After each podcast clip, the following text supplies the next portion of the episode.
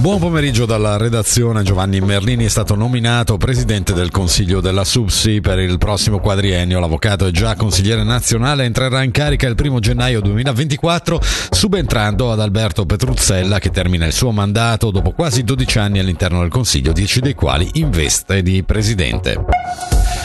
Si conferma la sensibile crescita dei fallimenti aziendali in Svizzera, eh, lo indicano i dati pubblicati oggi dalla società di informazioni economiche Dun Bradstreet che osserva una progressione marcata anche in Ticino. Nei primi 11 mesi dell'anno le ditte che hanno dovuto chiudere per insolvenza sono state 4.751 a livello elvetico, il 9% in più dello stesso periodo del 2022, più 9% anche in Ticino con 323 casi.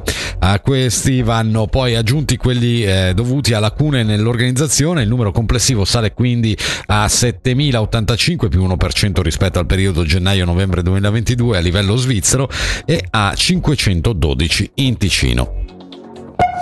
Elezioni comunali 2024, il PLR svela la squadra in corsa per il municipio di Gravesano composta da Maurizio Anghileri, sindaco uscente, Tiziano Cremona, vice sindaco uscente, Cristian Fini, presidente sezionale e consigliere comunale, Carlo Butti, capogruppo in consiglio comunale e Remo Zatta, consigliere comunale.